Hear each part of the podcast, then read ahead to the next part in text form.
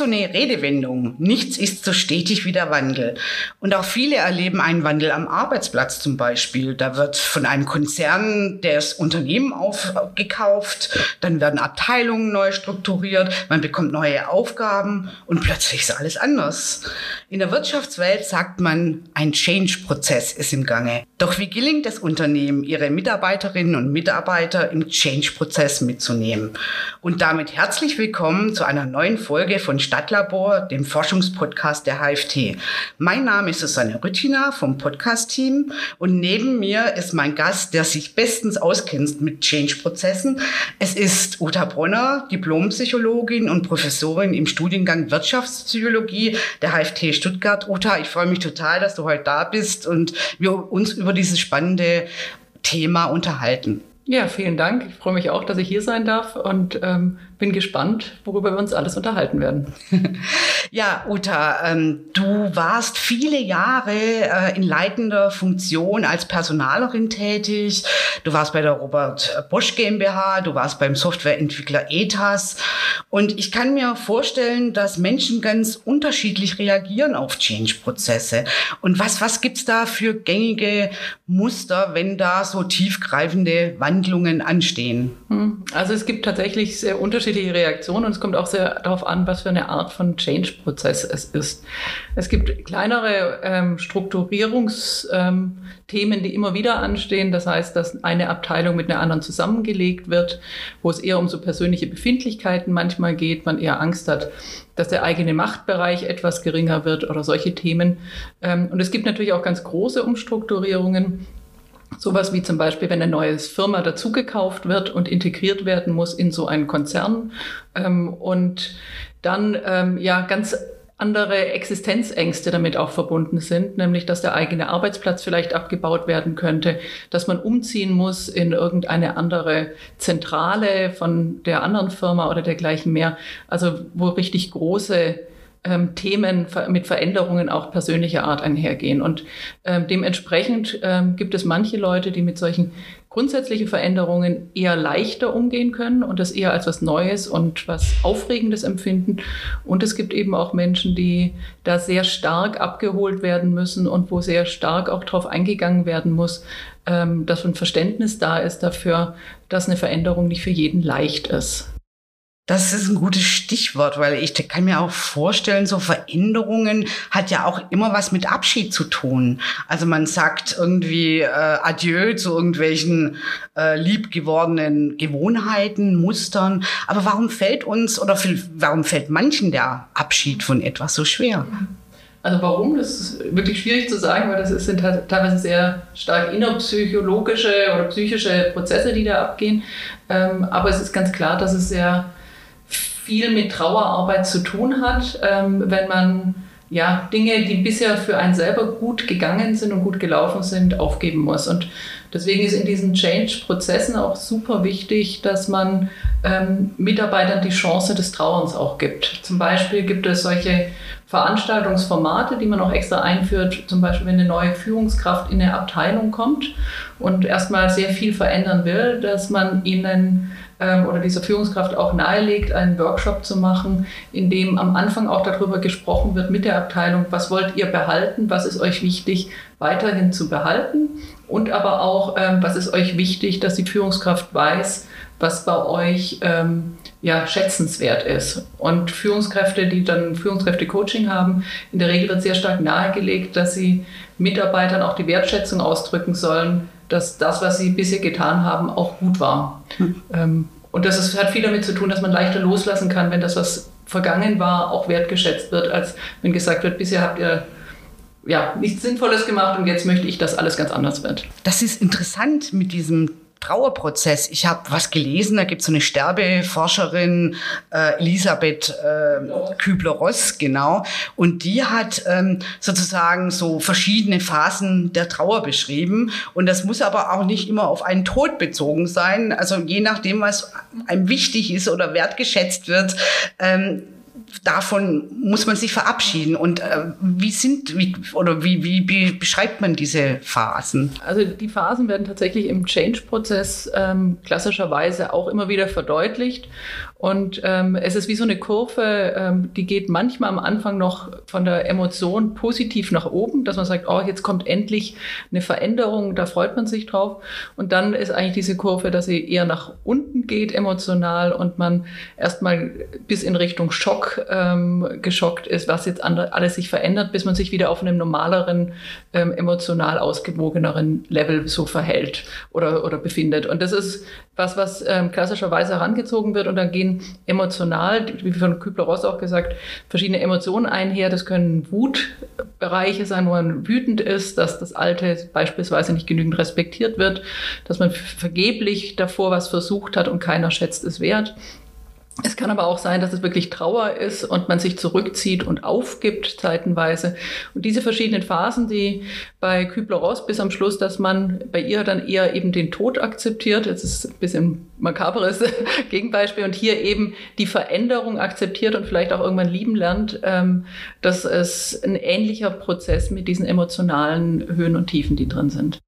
Und ähm ich kann mir vorstellen, genau, dass diese Akzeptanz am Ende, ja, dieses Prozesses und vielleicht auch ein Neubeginn, ja, dass das auch äh, im Interesse der Unternehmen äh, liegen könnte, ihre Mitarbeiterinnen mitzunehmen. Also das liegt sicherlich im Interesse der Unternehmen. Es ist nur so, dass viele Firmenmanager Angst vor Emotionen haben und ähm, es ist auch nicht einfach, Emotionen in so einem Prozess genügend Raum zu geben, aber nicht dominieren zu lassen. Und wenn ein starker Betriebsrat zum Teil da ist, der die Emotionen aufpeitscht, wenn es jetzt gerade zum Beispiel bei ähm, Unternehmens ähm, ähm, Abbau oder solchen Themen geht, was ja auch große Change-Projekte sind, dann kann das ganz schnell auch kippen. Und ähm, das ist das Spannende eigentlich in diesen Prozessen, dass es immer ein ständiges so ja, Abwägen ist von dem, ähm, wo muss ich jetzt intervenieren und ähm, eher unterstützen, dass auch Emotionen ausgesprochen werden können und wo muss ich aber eher wieder rausgehen,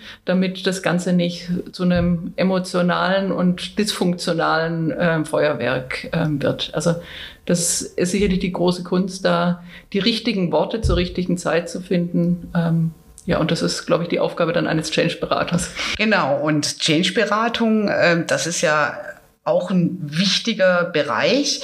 Ähm, was also so wie ich dich gerade verstanden habe, so die Führungskraft ähm, sollte diesen Change-Prozess gut moderieren, gut abfangen und auch Gefühle zulassen? Oder kann er vorbereitet werden, äh, konkret, dass er die Menschen eben gut begleiten kann? Also es kommt jetzt wieder darauf an, ob es ein großer oder kleiner Prozess ist. Bleiben wir vielleicht bei so kleineren Prozessen, dass zwei Abteilungen zusammengelegt werden und bestimmte Bereiche vielleicht wegfallen oder sowas. Ähm, was sicherlich sinnvoll ist, als Führungskraft das nicht alleine zu versuchen, sondern wenn es möglich ist und finanziell auch möglich ist, sich tatsächlich eine Beratung zur Seite zu, zu holen, die auch manches dann anders aussprechen kann als eine Führungskraft und die ähm, einen gerade unterstützen kann als Führungskraft, damit man ähm, ja, Mitarbeiter nochmal die Möglichkeit gibt, anders zu reflektieren. Sie kennen das, oder du kennst das, wenn du in einer Teeküche bist und da sind Mitarbeiter alleine zusammen, dann wird in einer anderen Form auch mal über den Chef gelästert. Diesen Raum muss es geben und da kann so ein Change Begleiter auch durchaus Formate mit ähm, anbieten, wo solche Dinge möglich sind, die dann aber wieder gut gefiltert werden. Mhm. Kann man äh, so ähm, Elemente beschreiben, wie ein guter Change-Prozess abläuft? Also äh, was, was sind die Kernpunkte? Also ähm, es gibt, kommt, kommt auf das Thema an, aber grundsätzlich gibt es so mehrere Elemente, die immer wichtig sind. Ein Element, was ähm, wichtig ist, ist, man braucht eine relativ klare Orientierung, wo es eigentlich hingehen soll. Also das heißt, ähm, wenn es eine klassisch organisierte Organisation ist und eine klassische Führungshierarchie gibt, dann sollte die Führungsspitze ziemlich gut eine Idee haben, wo sie hin möchte. Ähm, und ähm, was wichtig ist, ist auch, dass es ein paar so Key-Botschaften gibt. Das heißt also eigentlich, wenn dann die nachts geweckt wird und gesagt wird, was sind die, die fünf Eckpunkte, ähm, die wichtig sind, dann sollte die die nennen können. Und zwar die ganze Führungsmannschaft die gleichen. Ähm, so dass es sozusagen eine Botschaft gibt. Das ist ganz wichtig und das insgesamt ähm, ist eine zweite Sache, die ganz wichtig ist, ist, dass Mitarbeiter mitgenommen werden. Es gibt so einen Spruch, einen klassischen, der heißt, aus Betroffenen Beteiligte machen. Zunächst bei so einer Veränderung, gerade wenn sie von oben in irgendeiner Form ähm, festgelegt wird, bedeutet das sehr häufig, dass man sich ohnmächtig fühlt. Ähm, und ähm, man kann mit allen möglichen Arten von Interventionen es schaffen, dass diese äh, Betroffenen beteiligt werden zu dem, in dem Change-Prozess. Und das hilft dabei, dass man selber wieder das Gefühl hat, man hat eine, äh, ja, eine Fähigkeit äh, mitzugestalten und hat eine Selbstwirksamkeit, würde man in der Psychologie sagen. Kannst du so eine Intervention schildern? Also vielleicht äh, kreieren wir ein Fallbeispiel. Ich gehe mal jetzt auf ein ganz großes Beispiel. Ähm, sagen wir mal eine Geschäftseinheit oder von mir aus auch, machen wir noch größer, eine neue Firma wird ähm, in einen Konzern integriert oder zwei Firmen kommen zusammen, dann ist es wichtig, dass es ähm, von dem ersten Tag, also am Anfang gibt es noch eine Vorphase, wo erstmal ähm, rechtlich geklärt werden muss, ob dieser Merger oder diese Akquisition überhaupt ähm, genehmigt wird vom Kartellamt. Aber sobald es klar ist, ähm, ist es wichtig, dass es am Anfang verschiedene Informationsformate gibt, wo Leute erstmal darüber oder die Mitarbeiter überhaupt über informiert werden. Und über die ganze nächste Zeit, das sind, kann bis zu zwei Jahren sein, braucht es einerseits so ein Kommunikationsdramaturgie, wann wer wie informiert wird und zum anderen mit verschiedenen Interventionen, wann welche Arten von ähm, keine Ahnung, ähm, Workshops stattfinden, welche Arten von Umstrukturieren und dergleichen mehr. Und das macht man normalerweise, dass man tatsächlich eine Art ähm, Change- oder Veränderungsdramaturgie festlegt, wo man sagt, dann und dann werden folgende Interventionen sein. Immer mit der Flexibilität, dass wenn irgendwas passiert, kann zum Beispiel sein, dass der ähm, Geschäftsführer der neuen Einheit sagt, ich verspreche euch irgendwas und das ist was, was man besser nicht hätte versprechen sollen, weil es nicht eingehalten werden kann, dann muss möglicherweise die Dramaturgie wieder umgeändert werden und früher eine neue Information kommen und oder irgendwas anderes.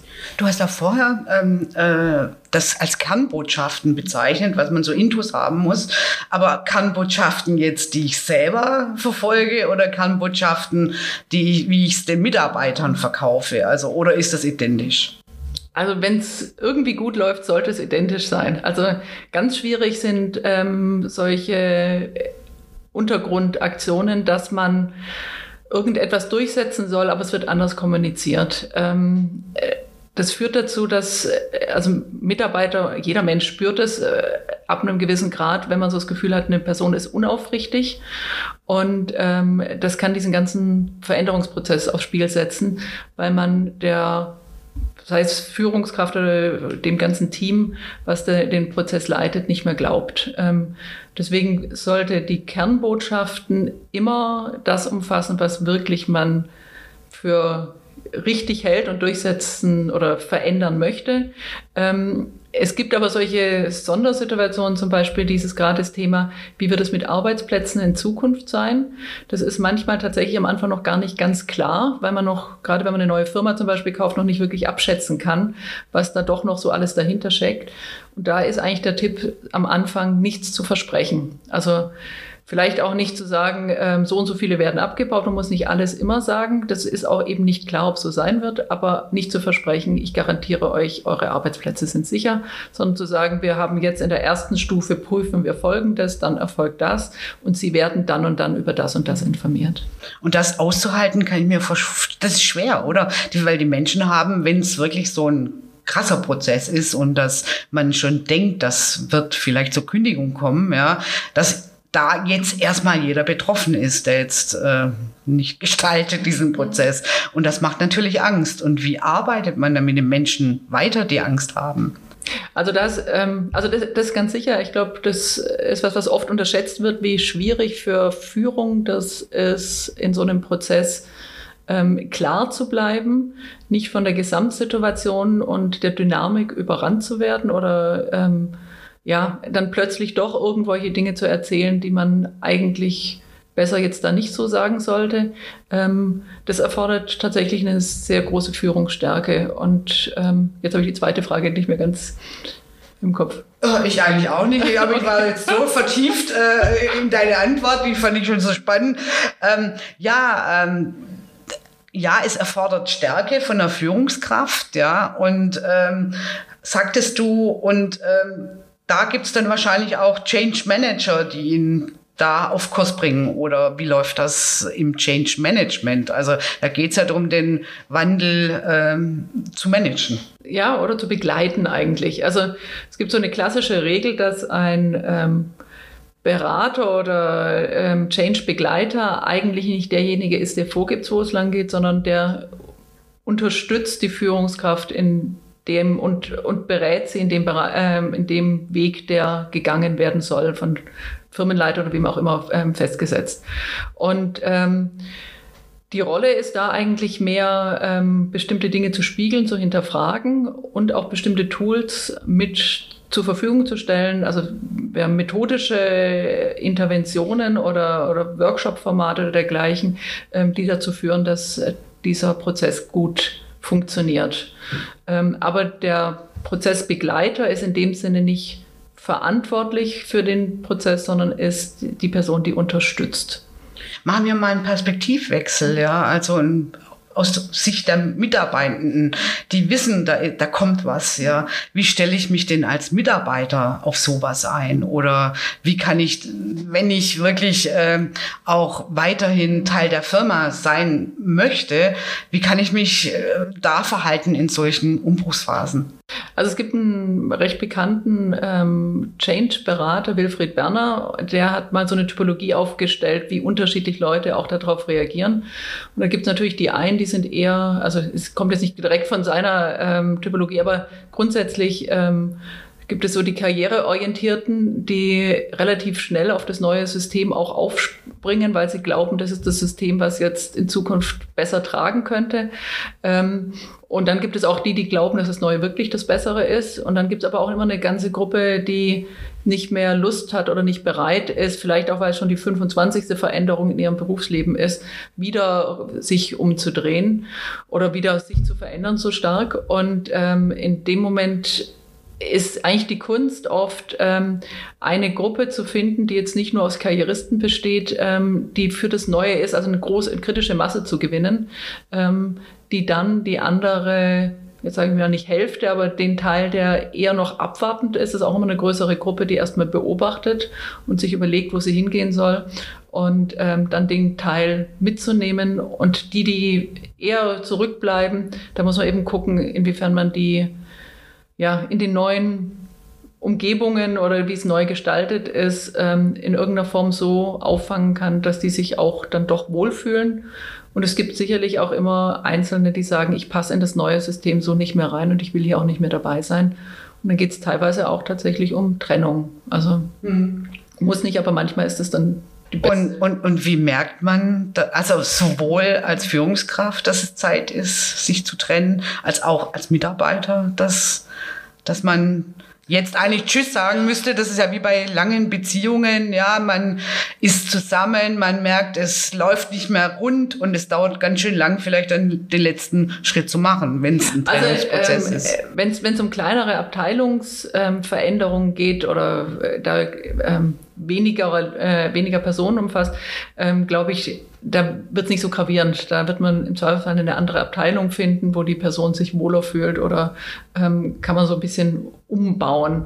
Wenn es jetzt darum geht, dass wirklich eine Firma beispielsweise aufgekauft wird und da Personen dabei sind, die das neue, die neue Firma komplett ablehnen und auch alles, was an Neustrukturieren kommt, ähm, dann gibt es schon irgendwann, es gibt verschiedene Sachen, es gibt auch im Management teilweise so Management-Assessments, wo die ganzen Führungskräfte mit denen teilweise von externen Organisationen dann ein äh, ja, Interview äh, durchgeführt wird oder dann, äh, man nennt es Assessment, weil es noch mehr Module manchmal enthält und geprüft wird, von Seiten der Führungskraft, aber auch von Seiten der neuen Firma. Passt es noch zusammen? Und dann wird teilweise Aufhebungsverträge auch angeboten, wenn man merkt, das passt so gar nicht mehr ähm, oder es gibt unterschiedlichste Formen, ähm, wie dann so dieser Entlassungsprozess gestal äh, äh, gestaltet wird. Man muss aber wirklich aufpassen, für eine Organisation ist es eigentlich immer ungut, ähm, eine Gruppe zu haben, die wirklich aussteigen muss, außer es sind irgendwelche wirklich gravierenden Themen, weil das in der Organisation auch Verletzungen hinterlässt. Mhm. Also das zieht meist noch mehr Leute in eine, ja, in eine schwierige Phase oder in eine Krise rein. Das wäre meine Frage dann. Was ist das Risiko von Change-Prozessen? Das Risiko, also was, was eine Sache ist, die immer wieder passiert, ähm, ich habe es jetzt hier beobachtet bei einem großen Konzern in Deutschland, ähm, die sind ausgezogen und haben sehr starke Veränderungen versucht, ähm, konzernweit ähm, hinzubekommen. Und durch die wirtschaftlich jetzt leichte oder leichte Krise, gut, große Krise, die ähm, sich andeutet, auch gerade in der Branche, ähm, gibt es jetzt ganz stark diese rückschwingenden Kräfte. Das sind die, die es am Anfang abgewartet haben, noch nicht so viel mitgemacht haben und die gewinnen jetzt gerade die Überhand. Also das heißt, es gibt die Gefahr, dass man mit großem Aufwand eine Veränderung ein anleitet, zum Beispiel in Richtung einer Unternehmenskulturveränderung, dass man flexibler oder sonstige Dinge werden will und dann aber nicht die kritische Masse bekommt, die in diese Richtung geht oder auch ähm, wirtschaftlich die Situation sich so verändert, dass man sich den Aufwand nicht mehr erlauben kann und dann schlägt das System zurück und die alten Denkmuster sind fast sogar noch verstärkter da und sagen, siehst du mal, ähm, gut, dass wir das jetzt aufgehört haben, diesen Quatsch. Also was kann, das ist eine, denke ich, der Hauptgefahren, die dabei ist. Dann ist natürlich, wenn Sie zum Beispiel, äh, wenn du zum Beispiel so was siehst wie ähm, Unternehmenszukäufe, ähm, passiert es oft, dass äh, wenn ein junges Unternehmen, was sehr dynamisch ist, von einem eher ähm, größeren Unternehmen, was meist nicht mehr so dynamisch ist, gekauft wird, dass die agilsten Kräfte oder diejenigen, die am fittesten auch teilweise sind, sagen, boah, da habe ich keine Lust drauf, auf diese langwierigen Prozesse, die jetzt anstehen und ähm, Entscheidungswege, ähm, ich wechsle und gehe. Mhm. Also das heißt, es ist immer auch die Gefahr, dass man die, die man eigentlich halten will, manchmal verliert, wenn gerade das Neue und das Alte von der Veränderung nicht so gut zusammenpassen. Aber so aus der anderen Perspektive des Mitarbeitenden ist es vielleicht äh, auch äh, gut, irgendwann zu erkennen, dass es Zeit äh, ist zu gehen und äh, um eben neu anfangen zu können und äh, glücklicher zu werden. Ist das, ähm, wann, wann, äh, wie, aber es erfordert halt auch Mut, ja, weil da, da, da hängt ja wirklich die Existenz dran, ja. ja. Also ähm, dieser Prozess äh, kann eben diese Ängste auslösen, bis dann der Einzelne frei wird zu gehen. Also ähm, begleitest du auch oder, oder könntest du dir vorstellen, dass die Firmen auch so die Menschen hinaus begleiten im Guten? Also es gibt ähm, da unterschiedliche Modelle. Ähm, das ist ganz sicher so, dass ähm, wenn Leute eine Firma verlassen wollen, weil sie merken, es passt für sie nicht mehr so, ähm, ist nochmal ein Riesenschritt, ist es dann wirklich zu tun, weil eben teilweise hat man sein Reihenhaus noch nicht abgezahlt oder die Kinder sind in der Ausbildung oder sonst was und man ist auf ein gutes Gehalt in irgendeiner Form angewiesen, um sein Leben so weiterführen zu können. Und das ist natürlich dann, kann bedroht sein.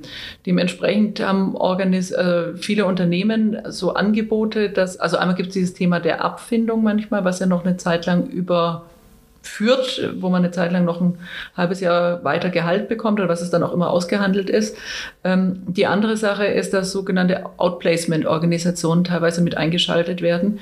Das sind ähm, ja, ähm, kleinere Unternehmen in der Regel, oder muss nicht kleiner sein, aber Unternehmen, die begleiten dann Mitarbeitende bei dem Prozess ähm, aus der Firma heraus.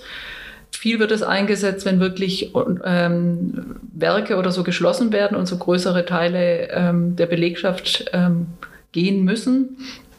Aber das kann auch bei anderen Prozessen ein Angebot sein, dass man sagt, ähm, wir trennen uns einvernehmlich und wir bieten dir dafür an, dass du so eine Outplacement-Beratung hast, die dich unterstützt, eine andere Art von Job zu finden.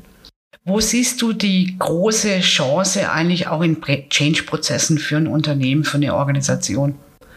Also ich glaube, ähm, eine Organisation wird gar nicht drum rumkommen, sich ständig auch wieder weiterzuentwickeln. Also es ist im Grunde, glaube ich, ein biologisches Thema. Allein schon jede ja, Lebensart muss sich weiterentwickeln, um überleben zu können. Und das ist bei äh, Unternehmen genauso, dass ähm, die Märkte verändern sich. Ähm, wir haben Themen wie Digitalisierung oder sind ja immer wieder andere Themen.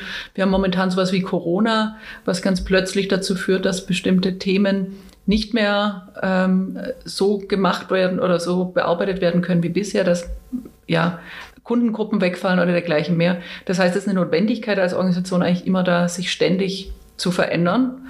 Und ähm, deswegen ist es, der Gewinn in der Veränderung ist eigentlich die Überlebenschance und vielleicht auch, je nachdem, wo man gerade steht, ähm, auch dieses, dass man ähm, stabiler, gesünder und langfristiger, perspektivreicher wird.